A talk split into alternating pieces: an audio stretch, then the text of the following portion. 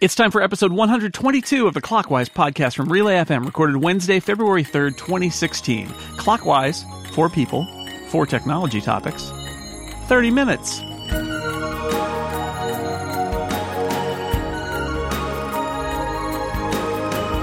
Welcome back to Clockwise, where we are proud to recognize leap year.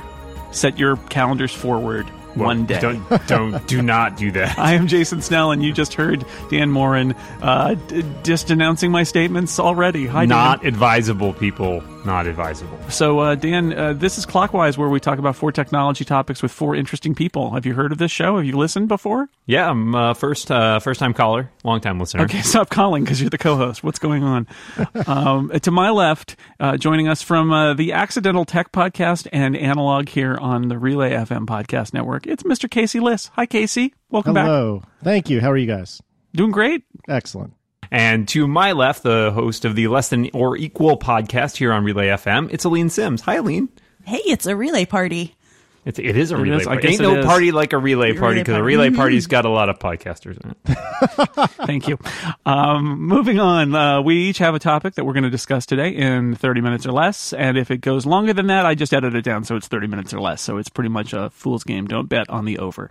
Uh, here's my topic for you. Uh, this week, uh, Doctor Who, uh, BBC program that I, MME is how that is spelled in England, and uh, ended its run on streaming. And I enjoy that show a lot, but, um, and I have the DVDs, so it's okay for me. But a lot of people were up in arms because they they were watching the show and they were used to it being there on tap on on Netflix or Amazon Prime or Hulu, and it went away probably because the BBC is working on its own streaming service.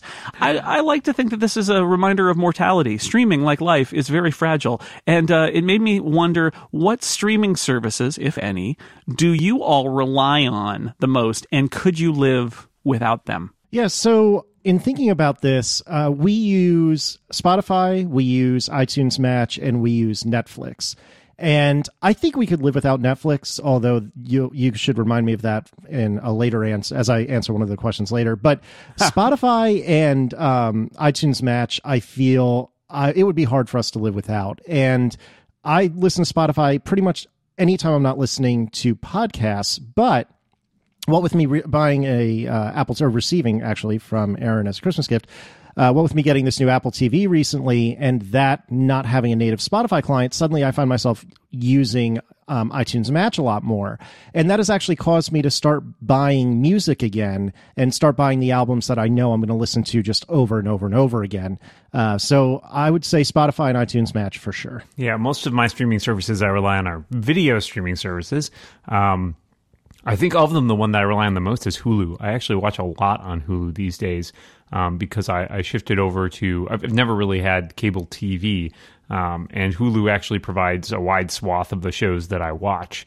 Uh, if it weren't around, uh, that'd be tricky. I mean, there's there's definitely other ways of getting things. I signed up for one of a Comcast streaming TV plan to play with that, and so that gives me access to some of the basic broadcast stuff. But there's a lot of other stuff it, it doesn't let you get. Uh, so I think I'd have a pretty hard time with that. I might have to fall back to other methods, which I'm sure the uh, TV studios would not appreciate. So I think they're probably glad to have to have my money right now. But it, it is I, I watch way too many TV shows, so it is hard to uh, kind of imagine what that would be if they started like pulling shows off there. So I'm gonna cross my fingers and hope that doesn't happen. Uh, so I use Netflix. Uh, we use Amazon Prime streaming, and we actually buy a lot of content on iTunes. Um, so I don't know. Like Netflix has a lot of. Uh, a lot of original programming right now that I like, uh, especially the Marvel stuff.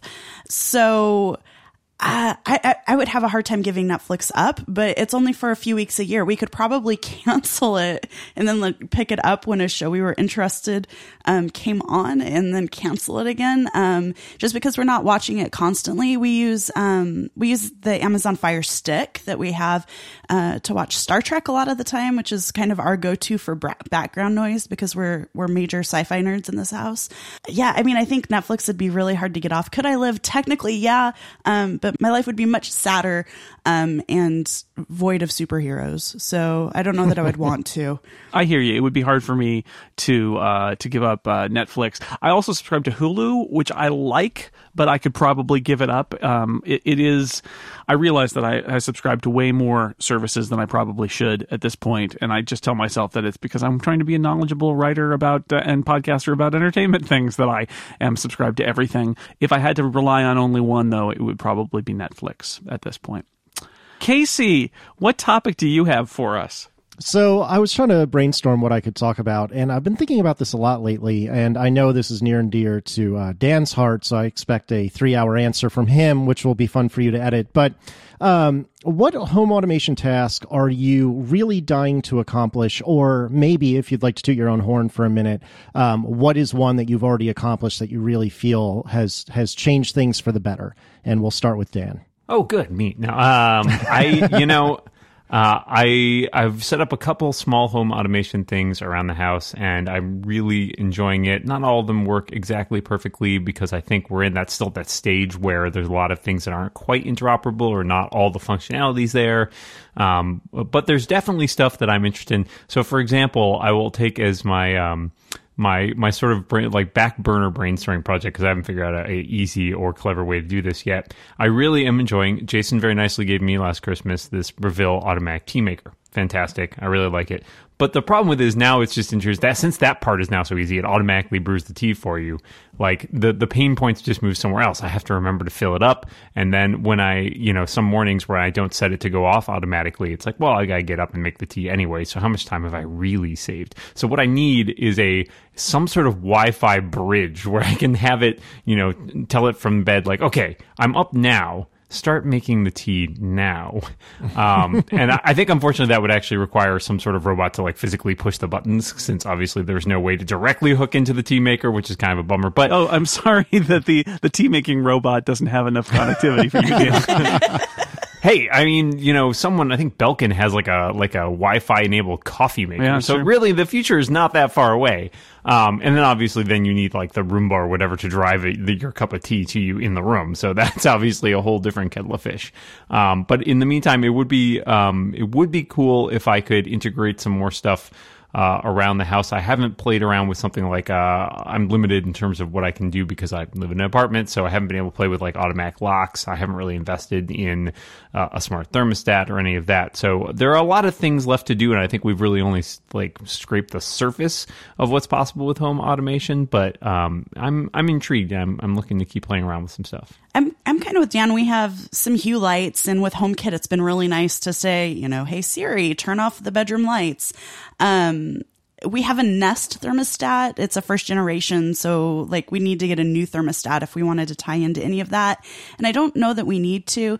The thing that I'm really keen on is uh, the locks, like the Bluetooth locks for the doors with the proximity sensors and that kind of thing, so that I don't ever have to touch keys. I hate touching keys, and so you know we have a Prius. I don't ever have to take my keys out of my bag um, because it's got the proximity sensor. I want the same thing for for my door locks. Um, my only concern is I think that there are a lot of privacy concerns with these kinds of things because, um, kind of being security industry um, adjacent, I noticed like security is a secondary concern for a lot of companies, and so I, I'm really like I want white papers on this is how we're like protecting all of this because the last thing I want is to make my life easier and also make it easier for people to get my data or actually physically enter my home. Um, so that's something I'm always kind of wary about when I think about, um, home automation stuff. And then I really, really want a robot that'll just cook my meals and clean the house. Ah, uh, there we go. a small ask. We're back to right, the ro- yeah. back, back, to the robot butlers. It always comes back always to the robot butlers. It always comes yeah. back to robot butlers. Man. Yeah, I, I, agree. Robot butlers, Dan. I forgot to set the uh, the tea maker last night, so I had to press the button this morning. The pain, God, I know, right? You tell me about it. Yeah. Uh-huh. Uh My biggest home automation thing is uh, I, I put uh, my outside lights are now Wi-Fi um, programmable lights attached to if this then that, so they they come on and go off based on the sunset. So it changes as the seasons change, and then they go off at a set time at night, and then in the morning the same thing. They come on at a set time and then go off at sunrise um, and sort of fade out. It's kind of cool.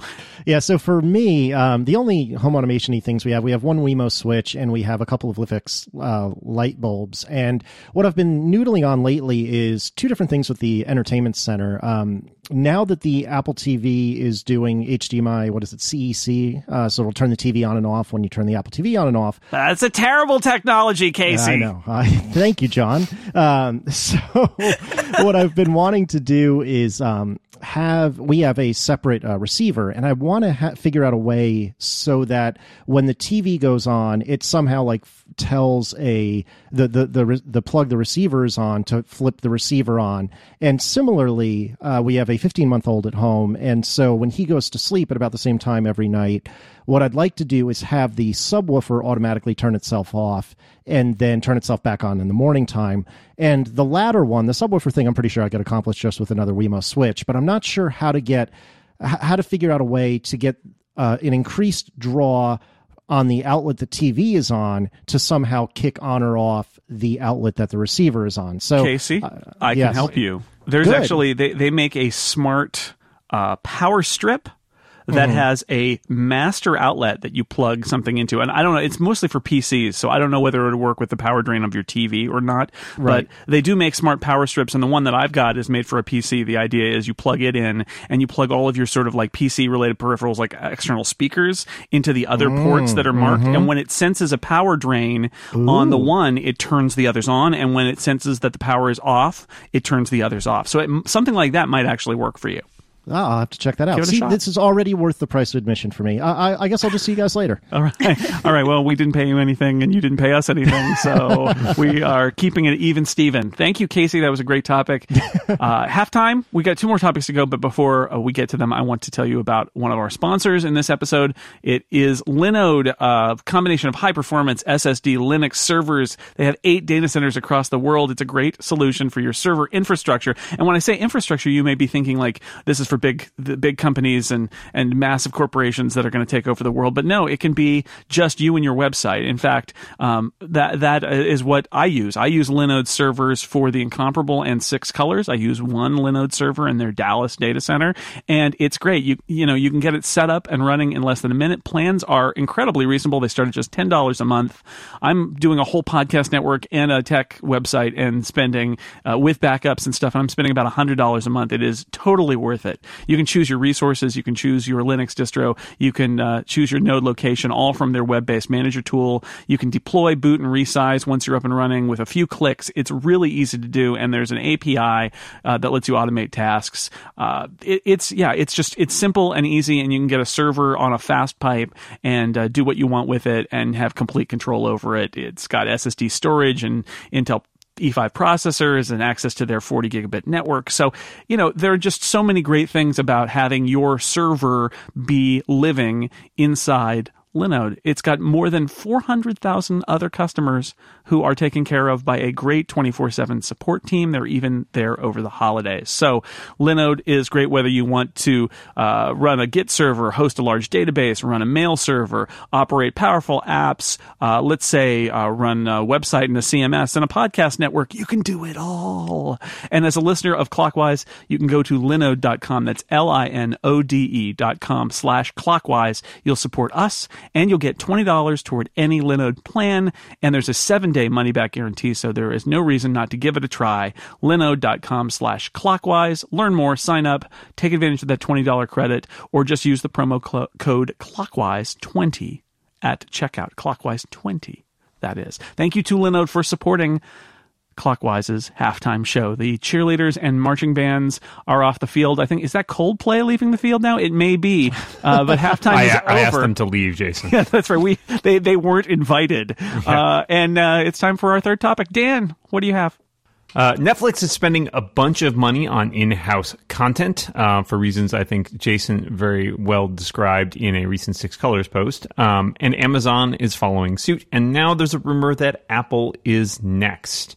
So are these guys sort of our, our new studios? Is this a good move? Is this a, a smart uh, move for this these companies, or is this just sort of going to be one of those rabbit holes like the 1990s when there were like website companies producing like webisodes?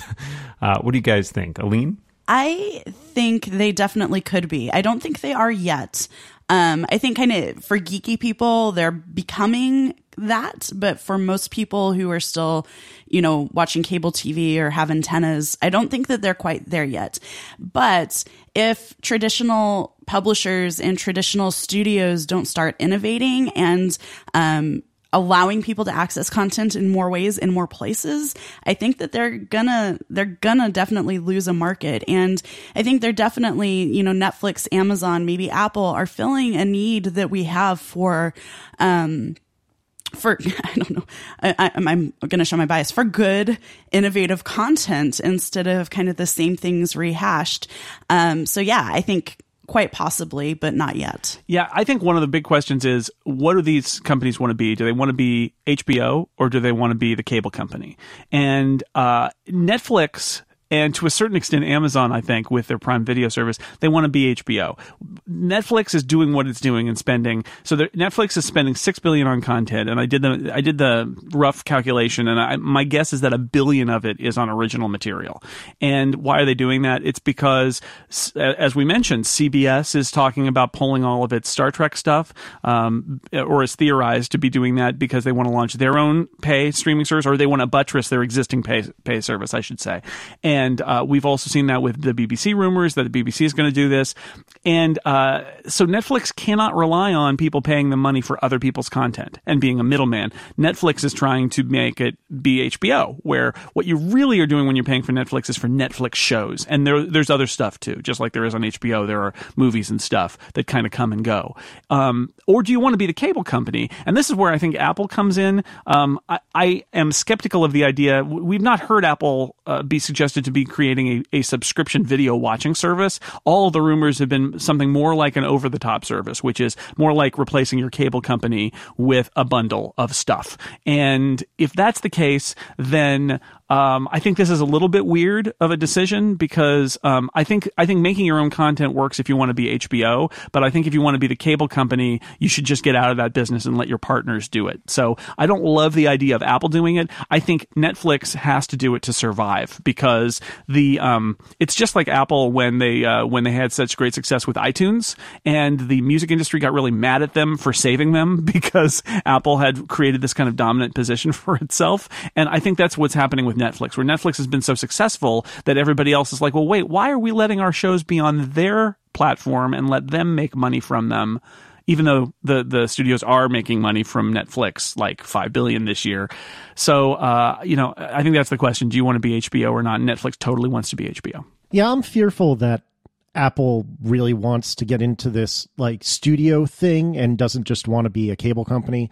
That does not strike me as something that's in their wheelhouse, but you never know. Um, what's interesting to me about all this is to see once Netflix really, really starts eating the traditional studios lunch, which I think we can all agree is already starting to happen, what do the traditional studios do and how do they combat this? And when their back is against the wall, kind of like Aline was talking about earlier, you know, and are they going to start innovating and doing something fresh and different and clever? And I'm very anxious to see what ends up coming of the CBS, you know, Fox, um, NBC, etc. See what they do when this tide really does start to shift, which I think we're seeing the beginning of now. So we'll see how it goes. Yeah, it's an interesting point. All I think I think part of the reason Apple might be considering this is that they seem to have been having trouble getting traction what they wanted to do, which was, as we discussed, sort of an over the top service. Um, and maybe that frustration has led them to thinking, well, if we create some sort of service where we have some content but not all content, how do we draw customers from competing places like Netflix and Hulu that have well, much of the same content? And the answer might be, well, content you can't get anywhere else. Um, and so that's you know whether or not that's actually something that pans out. Uh, I have obviously no idea, but I, it makes sense for them to at least look into that as an option.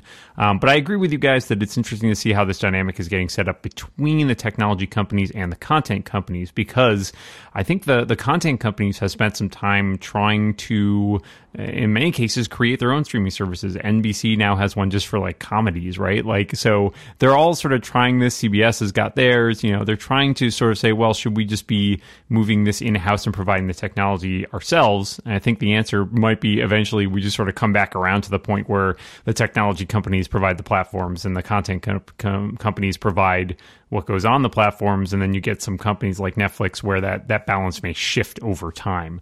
Um, so yeah, I think it's interesting that so many places have custom content, and I think it's smart because you know it turns out that you know with a little money and a little good hiring of personnel, you can make pretty good content without being an existing studio. So that that seems to be doing uh, good work there. So thanks for that. Um, and I think we have one more topic from Aline. So it seems like all of my tech related customer service experiences lately have been super negative. Like I've gone, I've had to take a computer to the Genius Bar a couple of times, and like the people talked to my husband and not me about the problem. Um, I had a really awful interaction with a, a an online chat uh, CS the other day. So I kind of want to balance out the galactic karma here and hear about your most positive tech related customer service experience like ever. I, I've had a lot of good software experiences where I have reported bugs in uh, in pieces of software and had the developer. This is the great thing about being, especially in the in the Mac world, where there are a lot of independent developers, and you send them a note, and they write back and say, "Oh, that's a that's a great bug. Here's a development build where I fixed it." Because that happens, and not just because I write about Apple, but because these people, this is they care so much about their product that this happens a lot. Where like you'll actually um, send, you know, not well, not a lot. It happens occasionally because you've got one person and they've got the they've got Xcode open and you point out something and they they fix it and they are very excited and they send you a build and say here does this fix it that they they care about their products and they want to hear from you and the the little developers especially are the best. I have a couple of very very quick stories of good ones and the summary of both of them is pe- the person on the phone understood that I actually knew what I was talking about and went with it. Um, One uh, one was a few years ago. We had some issue with our FiOS at home. Um, this is Verizon FiOS. I can't remember what it was, but I got on the phone with this person. I said, "All right, here's the situation. Here's what I've tried." And and the the person on the phone was like, "Okay, well, clearly I don't need to ask you to reboot your computer or anything like that. Let's go and try some stuff on some of the boxes that are in the house that are associated with FiOS, like not the router, but some of the equipment boxes. You know, is this on? Is this done? Et cetera, et cetera." Um, and then the other one was actually so if you happen to listen to ATP, I had just bought a 5K iMac. It arrived sort of kind of DOA. You can listen to that episode to hear the details. And I called Apple Care at like 10 o'clock at night, my time, which is still um, after normal business hours on the left coast.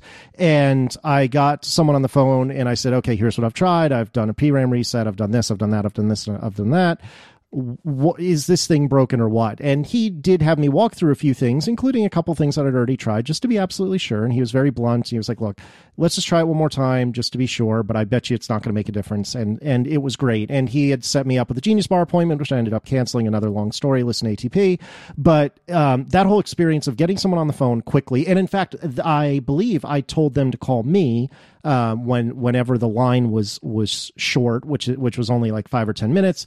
They called. Uh, my phone was on do not disturb, so they left a message saying, "Hey, we'll call back in ten minutes." They called back in ten minutes, and it all worked out really really well. And uh, I was really pleased with that experience. So it was it was good. Yeah, unsurprisingly, I was going to say my my good experience stories were also probably primarily Apple. Uh, I'm not sure. I was trying to think. I don't know if I've ever had a really great phone experience. I almost always find that incredibly frustrating. Um, but the Apple Store experience that, that stands out in my mind came many years ago.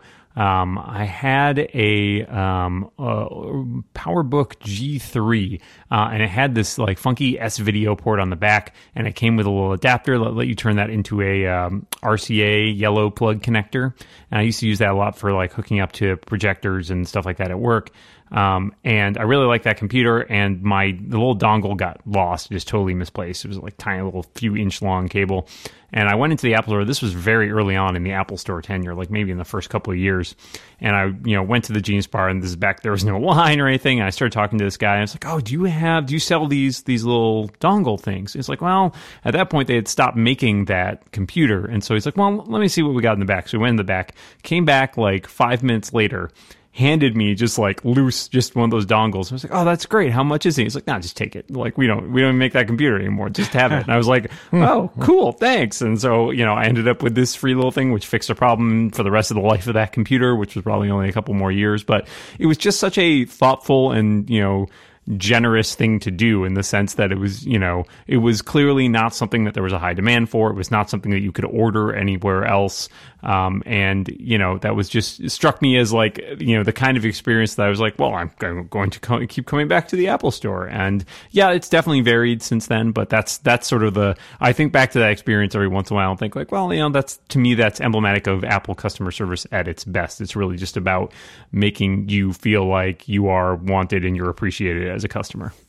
So mine is actually like 15 years old at this point. It was uh, my 16th birthday, well, more than 15 years. Um, it was my 16th birthday, and I had a gateway computer, and I had a gateway computer with a virus, and it was a really, really nasty one. And so I actually called Gateway's technical support, and someone sat on the phone with me for like six hours on my 16th birthday trying to troubleshoot this. And like we ended up reformatting the hard drive, and that's how I learned how to reformat a Windows computer computer hard drive, which I did many, many times after that. I'd just be like, okay, I'm bored with this. I'm, I'm just wiping it.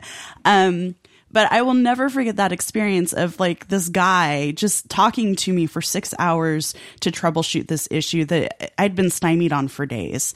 Um, and yeah, I mean, I, I don't think I will ever forget that good stories to everyone out there. Um, we are running out of time, so we just have time to do our bonus question, which is brought to you this week by our good friends at Squarespace. Start building your website today at squarespace.com.